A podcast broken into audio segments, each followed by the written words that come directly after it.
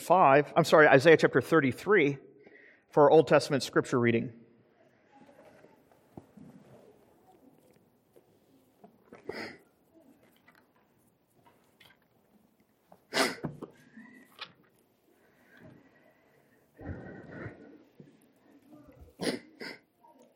This whole chapter is a really beautiful prayer the special way in which the Lord defends and protects his own from the enemy. I just want to highlight a few verses, but I encourage you this week to go home and read uh, this whole chapter, and if you have time, the whole of Isaiah. Shoot, read the whole Bible this week while you're at it. It's, I encourage it. Isaiah chapter 33, beginning in verse 2. O Lord, be gracious to us, for we wait for you. Be our arm every morning, our salvation in the time of trouble. Down to verse 5 the Lord is exalted, for he who dwells on high, he will fill Zion with justice and righteousness. He will be the stability of your times. He will be abundance of salvation, wisdom, and knowledge. The fear of the Lord is Zion's treasure. Now down to verse 13. Hear you who are far off what I have done. You who are near, acknowledge my might. The sinners in Zion are afraid. Trembling has seized the godless. Who among us can dwell with the consuming fire? Who among us can dwell with everlasting burnings? It is he who walks righteously and speaks uprightly, who despises the gain of oppressions, who shakes his hands lest they hold a bribe, who stops his ears from hearing of bloodshed, who shuts his eyes from looking on evil. He will dwell on the heights, his place of defense will be the fortresses of rocks. His bread will be given him, and his water will be sure. Your eyes will behold the king and his beauty they will see a land that stretches afar. Your heart will muse on the terror. Where is he who counted? Where is he who weighed the tribute? Where is he who counted the towers? You will see no more the insolent people, the people of an obscure speech that you cannot comprehend, stammering in a tongue that you cannot understand. Behold, Zion, the city of our appointed feasts. Your eyes will see Jerusalem, an untroubled habitation, an immovable tent, whose stakes will never be plucked up, nor will any of its cords be broken. But there the Lord in majesty will be for us a place of broad rivers and streams, where no galley with oars can go, nor majestic ship can pass. For the Lord is our judge, the Lord is our lawgiver, the Lord is our king, and he will save us. Now, turning with me to the Gospel of Matthew, chapter 6. As we read once again that model prayer that he has taught us to pray. And this morning we will give our attention to the fourth petition found in verse 11. Matthew chapter 6, beginning in verse 9. So our Savior says to pray then in this manner Our Father in heaven, Hallowed be your name. Your kingdom come.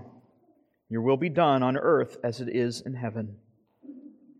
Give us this day our daily bread. And forgive us our debts as we also have forgiven our debtors. And lead us not into temptation, but deliver us from evil. Let's go before the Lord and ask that you would help us to understand how it is that we are to pray as He beckons us to pray. Our gracious God and Heavenly Father, as your word speaks clearly to us, we pray that on account of our own finite minds and our own sinful hearts, we need the illuminating work of your Spirit. And we pray that your Spirit would be at work through the ministry of the word, that we might hear our Savior speak from heaven, uh, that we, through this word, might know how to pray and how this fourth petition ought to shape our prayers in our very hearts. We ask these things in Christ's name. Amen. You know, before I came out here uh, to Oregon for four years, I pastored a church in the Midwest, and I think one of the things that struck me most uh, as I pastored there regarded the evening service. Uh, the evening service on Sundays was much like uh, the evening service we have here, where we use a portion of the evening to uh, take time to pray uh, for uh, and, uh, the, the, needs of the congregation and, and to use that time to collect those prayers in the midst of the worship service. But one of the things that struck me most was um, the sheer number of times I would hear as the people in the congregation would raise their hands and ask prayers uh, regarding the weather. It's not something that uh, you might be particularly used to if you grew up in the city or the suburbs. Uh, but I'd say at least half the members of that congregation grew up in farms. Uh, somewhere in the Midwest, be it rural Iowa, rural Indiana, or Illinois. Some had grown up in Kansas, and some would pray and say, Hey, look, on the news this week, there was, um, uh, it's the record temperature highs in Kansas as they have been without rain for two or three months, and this is destroying the crops. Many who had family members who were farmers, and I think for those of us who live in kind of a drive through society, we fail to recognize uh, how dangerous this might be. You know, if we were to lose power in the house and you, uh, your, your freezer lost power and all your meat was spoiled, well, you could still go back down to the grocery store and buy a new pack of meat. Uh, if the milk spoiled or if the vegetables uh, went bad, you could always just go back and get something more. But what happens when your entire livelihood consists on the crops that are being grown? It becomes much more dangerous as you recognize a particular season that is uh, inundated by flood or bereft of rain, and there is much drought. How are you going to survive the coming winter? How are you going to survive the next harvest? You know, I think as a nation, we've been blessed with such a bounty of food and, and this industrialized type of society. You know, if I'm hungry, and it's 11 o'clock at night, I can just drive down to the local Taco Bell and have my fill. Not so with so many people around the world. And I think when we have so many rich material blessings, it becomes so easy to forget where this food comes from. More importantly, I think it's easy to forget from whom this food comes. This fourth petition reminds us of a very simple truth that all good gifts come from God. Food matters.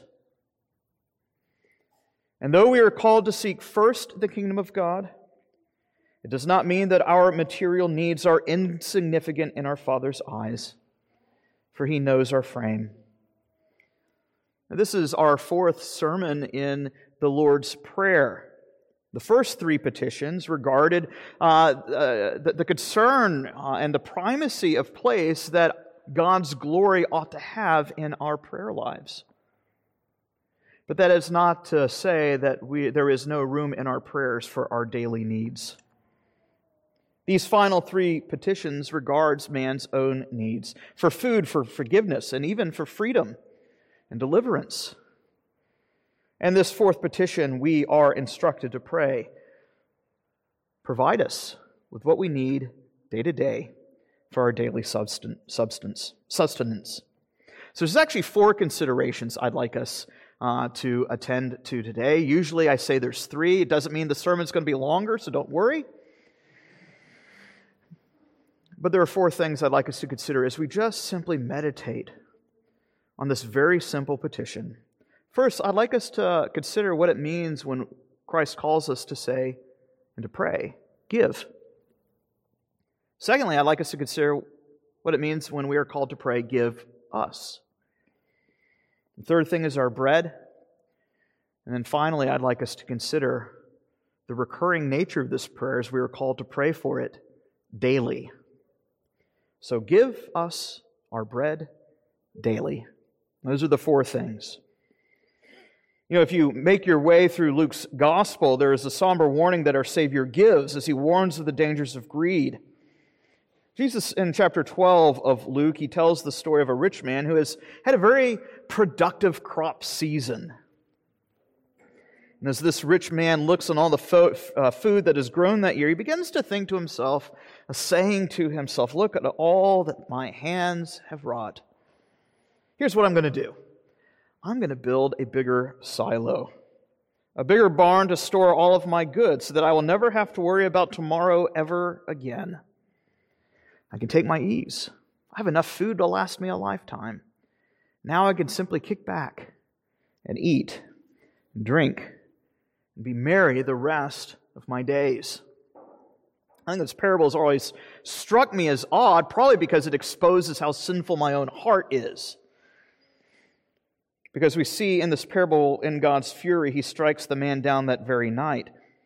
And yet, I remember growing up thinking, what's wrong with this man's prayers? He seems very productive.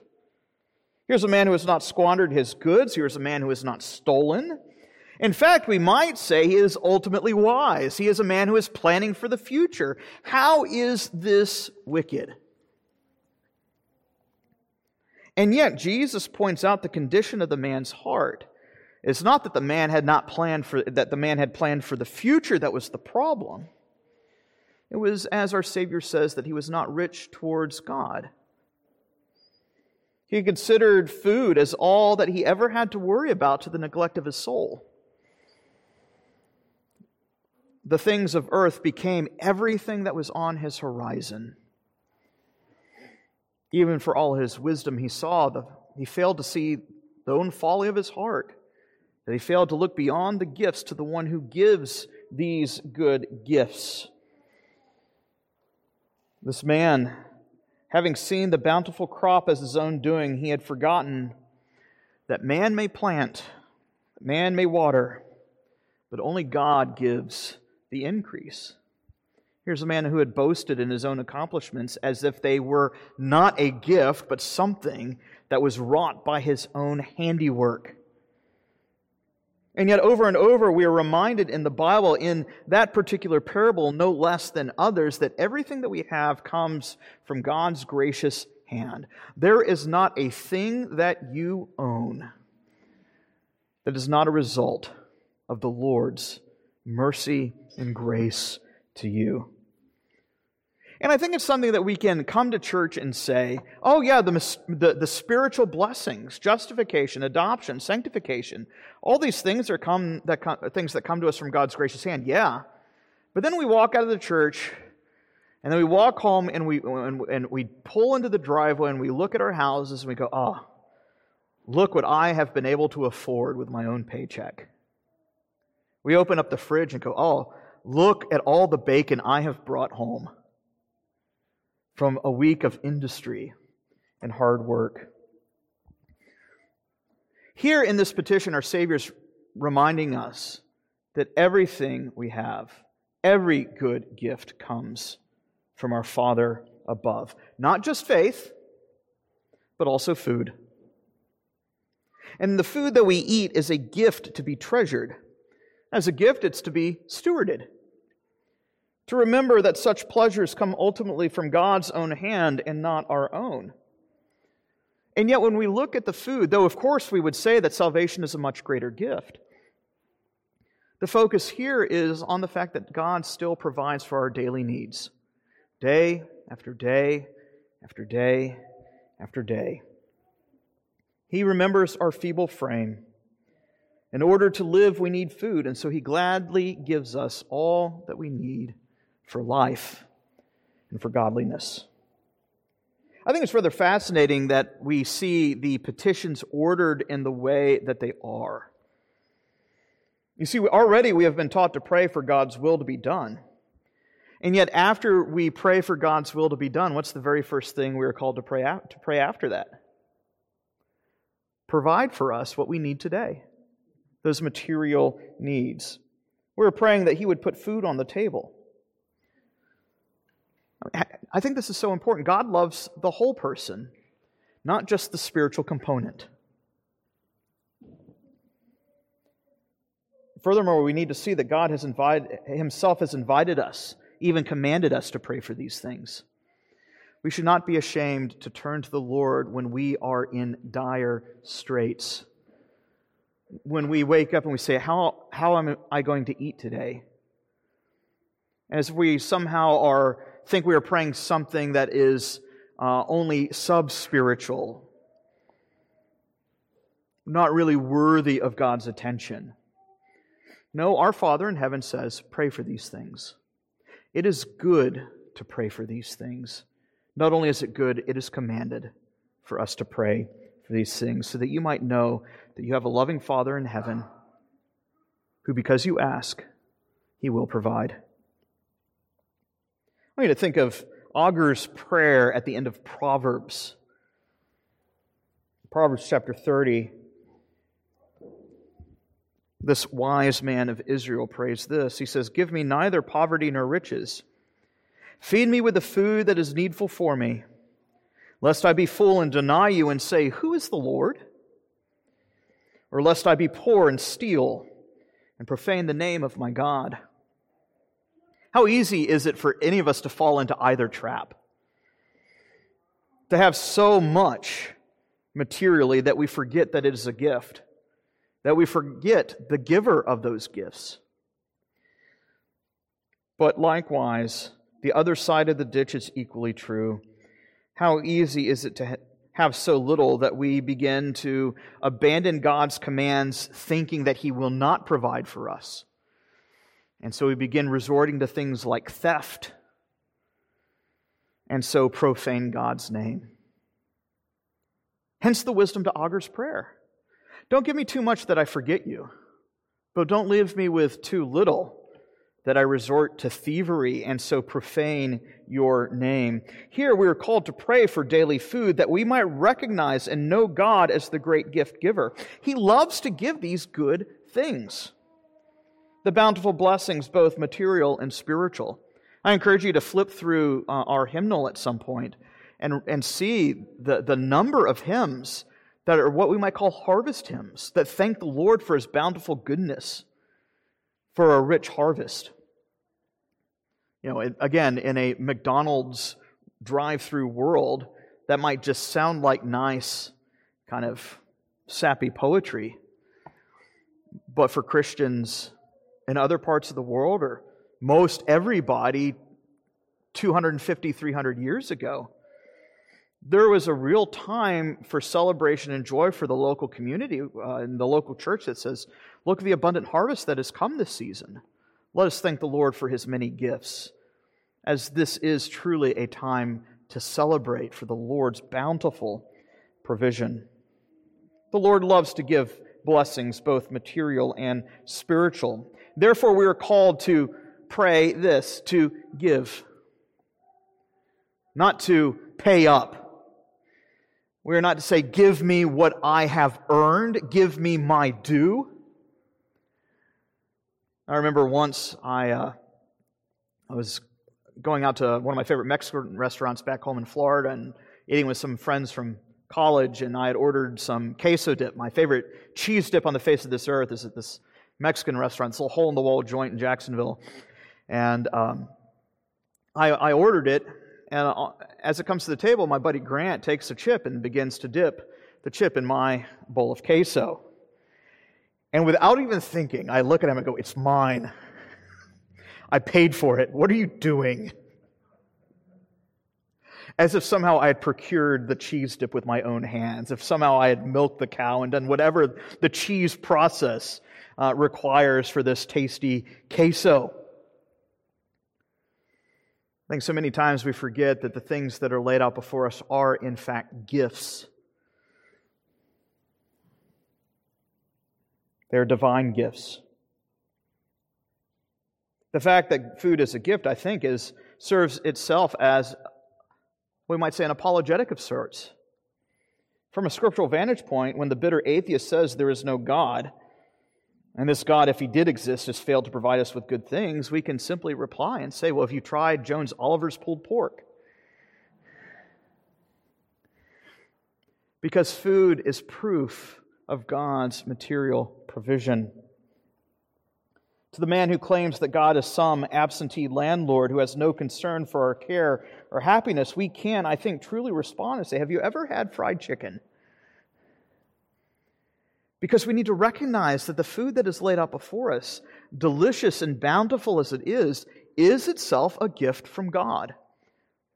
And it's intended to point and direct our eyes from the gift to the giver of those good gifts. It might sound snarky to say something like that, but I really think this is what the Bible is getting at. And if we fail to recognize that food itself and those material needs that are met day by day by day by day, that they themselves point to a loving God who has given us a good and bountiful earth that is to be received with thankfulness and enjoyed. These are good gifts freely given at the hand of God, and they tell of his great love for mankind as he causes it to rain upon the just and unjust alike. Have you ever considered God's mercy? He does not simply provide food for the Christian. In his mercy, he provides these, he gives these common grace gifts to all. That the nations may eat and have their fill. He bestows these common gifts to all men to direct their attention to the one who is goodness itself, and the one who bears salvation in his hand as well. How different this prayer is and distinguishes Christianity from Eastern mysticism, who think that true religion consists in ascetic practices and abstaining from these good gifts. On the contrary, we read in both Old Testament and New that all the earth's bounty belongs to the Lord. The earth is the Lord's in all of its fullness. And he gives these good gifts to the children of men, and therefore all that is good ought to be received with thanksgiving and prayer. To those who think that, that God somehow loves them more because they look at the goodness of creation, say, No, I'm not going to partake in any of it ever, has missed the point. Certainly, there's a proper ordering to these things. Certainly, we not ought to love these gifts more than the giver, but it does not mean that God does not want us to enjoy these good gifts that He provides for His children day by day by day. If anything, this petition demonstrates that Christianity, though it is a sober religion, it is not a somber religion. Here is a, here is a prayer that promotes joy. Think of our fellowship meals. To look at this, this wonderful feast that is spread before us as we gather together on the Lord's Day. That this is a gift from God. That the friendship and those things that we share together are good gifts from the Maker of heaven and earth. We ought not to feel bad about delighting in these things. And Yet at the same time, this prayer tempers these desires from degrading into a crass materialism.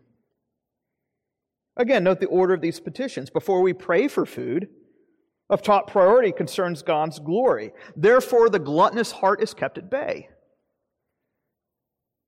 It's not that we don't pray for food, but it's, we also don't pray solely for food. Of chief importance is God's name his kingdom and his will. Our Savior himself says this, as we'll see later on in this chapter seek first the kingdom of God. But then, how does that verse follow up? And all these other things will be added to you those daily needs of food, shelter, clothing. You know, the Gentiles might seek and run after them as if that's the only thing on the horizon here again, Christ is calling us to a heavenly mindedness that properly orders our affections aright. We do not live to eat, but we do eat to live. And our God has given us those means that we might live. Kevin DeYoung, in his book on the Lord's Prayer, a really nice little book, tells us that God calls us to pray that He would give us our daily bread not our daily cake. Reminding us this is not a kind of name it, claim it, crass materialism that the Lord would grant us a big mansion and a Lamborghini, but that He would provide for us what is needed. And yet, in the midst of those needs and those necessities that are given, we would receive them with joy, whether they are given, you know, uh, in a particular season we just have the bare minimum that's allotted to us, and in those seasons of plenty, that our heart would not be distracted or led astray one way or the, or the other, but to know that God has provided for us, and that we would learn contentment, rather, uh, that we learn contentment, whether in times of want or in times of bounty. This prayer teaches us to temper our appetites. Do not give me too much food that I would therefore forget God, and do not give me an insufficient amount and so profane his name. Know, if the first petition fosters that exultant adoration as we pray, Hallowed be thy name, if the second petition cultivates a joyous expectation of the coming consummation of the kingdom of God, if the third petition nurtures a willful submission to God's desire and rule for our lives, then this fourth petition encourages a thankful recognition that every meal we have is a bountiful gift from the living and loving God. And yet it leads to our second point as we consider who is it that we are to pray for? Who is it that we should ask should receive such gifts? Isn't it fascinating that Jesus doesn't simply have us pray, Give me, but give us?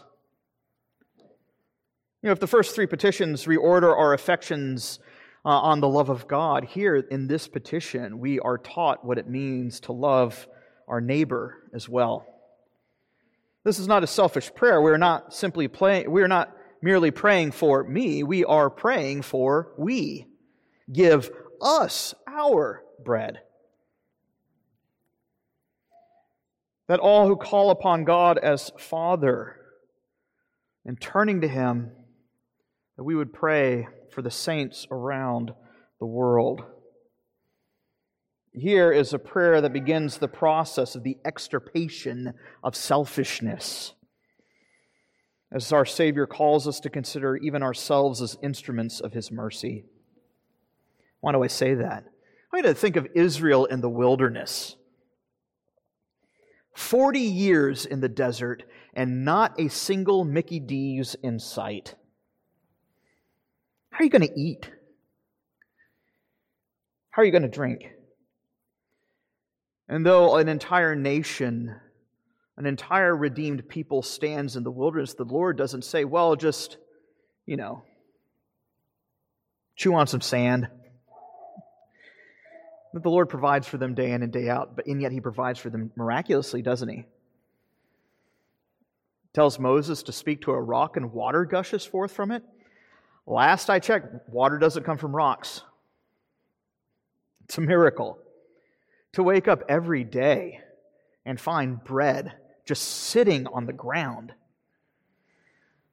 The thing of Israel's own response is almost humorous.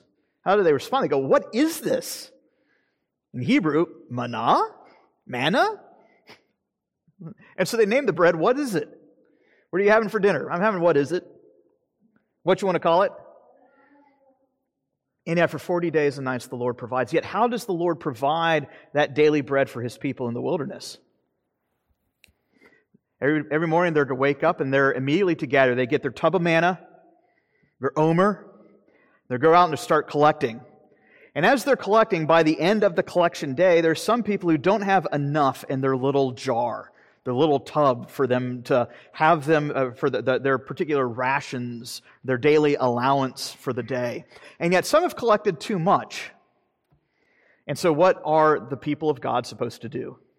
The people who have too much are supposed to say, okay, for the one who doesn't have enough here, I have some leftovers. Here you go, so that you have enough. And those who do not have enough receive from those who don't, who have had too much. And the next day, the, the very roles might be reversed. The point is, the Lord has provided everything that's needed for the people as a whole, and yet the people become instruments of mercy as they collect and gather, so that those who have been given, who has gathered a surplus are able to give to those that particular day, those who do not have enough. And we might say, oh, well, that sounds like a nice story. Some might even say, and I agree with it, it's a historical story. Truly happened. And yes, it did. And yet, for Paul, it's not simply the historicity of the event that's important. It provides a framing device and, and, and uh, a teaching lesson for how the new covenant church ought to operate. See, in the mid 50s AD, there was a famine that had devastated Jerusalem, that had left so many Christians in Jerusalem bereft and poor and hungry. And so, as Paul is commissioned to plant new churches among the Gentiles, he is given a particular directive as part of his overarching charge. And part of that charge is to take up a collection, only to remember the poor in Jerusalem. And so, as Paul is writing to the church of Corinth, this is 2 Corinthians 8 and 9, he says, I'm making my way. The, the, you've been collecting this, uh, these funds for about a year. I'm on my way to pick up the money so that we can transport it back to Jerusalem. And as he's encouraging them to give out the, the bounty and gratitude of their own heart, he draws them back to that very story as a model for Christian giving and charity. See, when the church is called to care for the needs of the body of Christ, it's not just their spiritual needs that the church is to attend to, but their material needs as well. In fact, our Savior has instituted an entire office dedicated to this, hasn't he? The office of the diaconate, a ministry of mercy. To direct the attentions of those, to remind them that God's love is not a, what we might call a Gnostic love, as if He's only concerned about your spiritual estate, though He truly is concerned about your spiritual estate that he is concerned to care for you in terms of both body and soul. Here, the fourth petition, therefore, rebuffs against the inner Scrooge, which has set up shop in the human heart.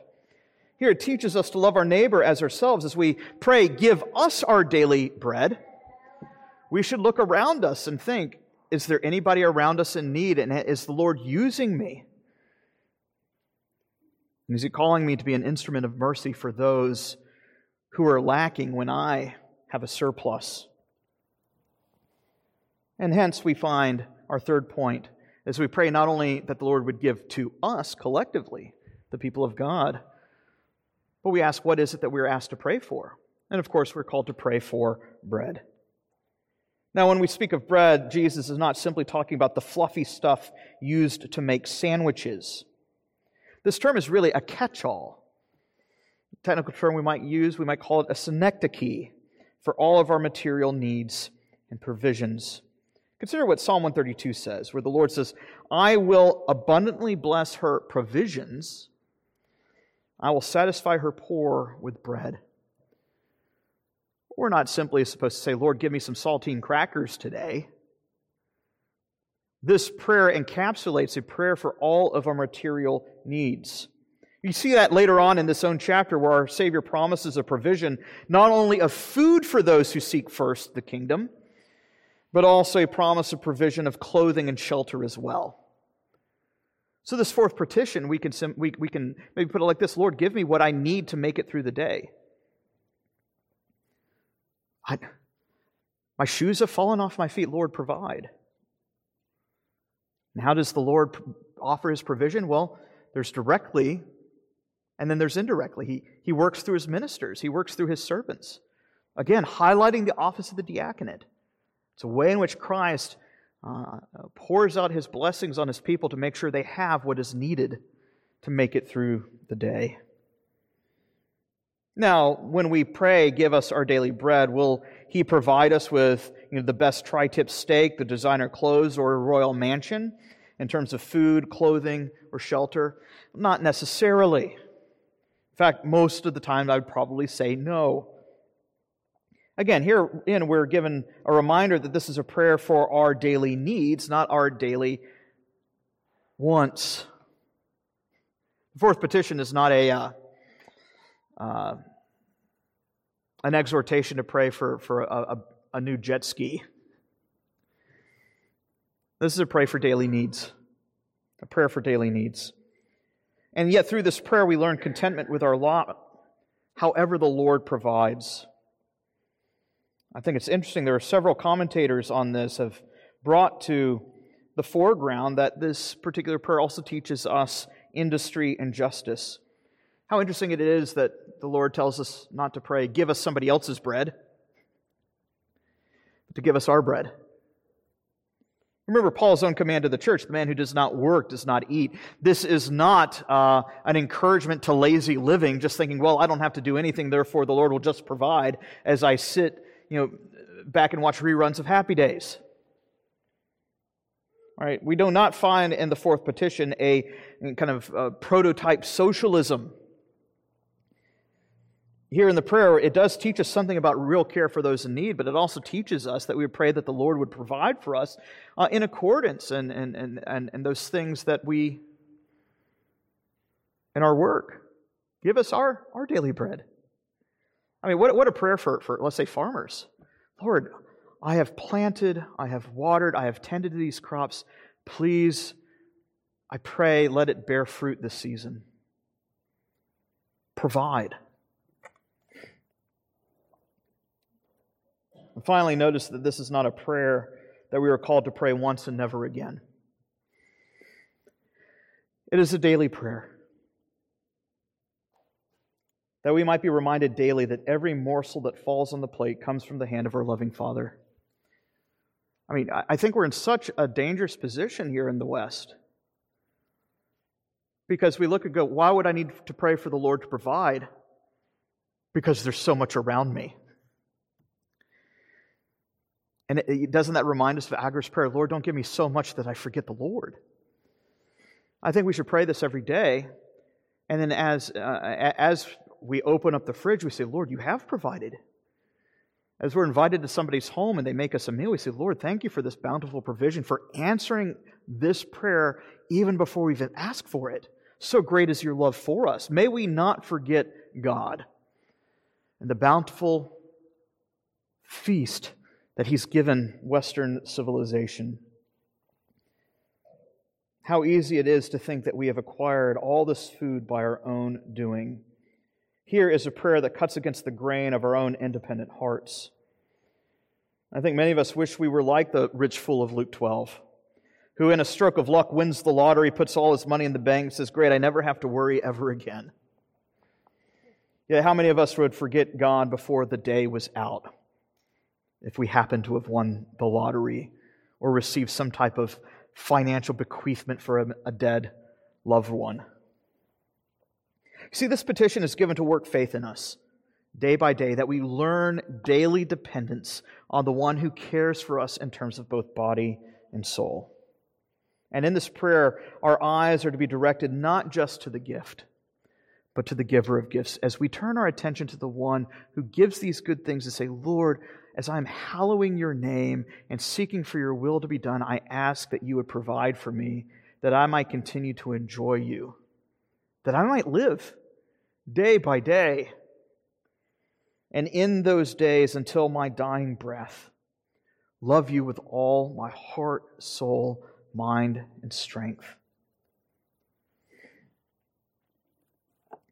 And yet, as we consider the significance of food and the pain of hunger, we are reminded what powerful metaphors these gifts and feelings teach us about our own spiritual estate. So we read the Gospels on at least two different occasions. Jesus was said to have fed thousands in the wilderness. And yet we are told in those incidents how many came out to hear Christ and how many came out simply to just get a free meal? Our Savior reminds us, these stories remind us that we come to serve one who is the source of every delight, not just our material needs. It's good to be reminded that He gives us those good gifts, but we never ought to lose that heavenly minded focus as the people of God. That we should not be like the rich fool who thinks that the only thing on the horizon is the food that he has in the fridge. But those things are a means to an end. That we are given food that we might live, so that while we live, we might love the one who is himself the bread of life. That we might seek counsel from the bread of life and find our thirst quenched as He gives us the Spirit, who is that living water that He has promised to give. There is more that the human soul needs in order to live. Our Savior teaches us quite clearly that man, of course, lives by bread, but he cannot live by bread alone. That's why the church has to be more than simply some type of humanitarian relief organization. We cannot rest content with simply providing with people's material needs, but to point them to the one who has given, who has made a way of salvation to deliver us from the wrath to come. And here we find the same hand that gives us our daily bread is the same God who gives us that spiritual food that gives us life everlasting. That as we turn to Christ, we are promised all who feast upon him might live. That just as he gives freely that daily bread, so also he gives freely salvation that is found through life in his name. So let us turn to him and acknowledge him as the source of all that is good in both creation and in redemption. Let us pray. Our gracious God and Heavenly Father, we do thank you for the many good gifts you give. And we pray that as we receive those material needs and provisions, that you would bless us uh, with all that we need, and yet that in those material blessings, we would not forget you and so become earthly minded, but rather you would attune our hearts to see the even better, more bountiful provision that is found in those spiritual blessings that are found through Christ in the heavenlies. We ask these things in Christ's name. Amen.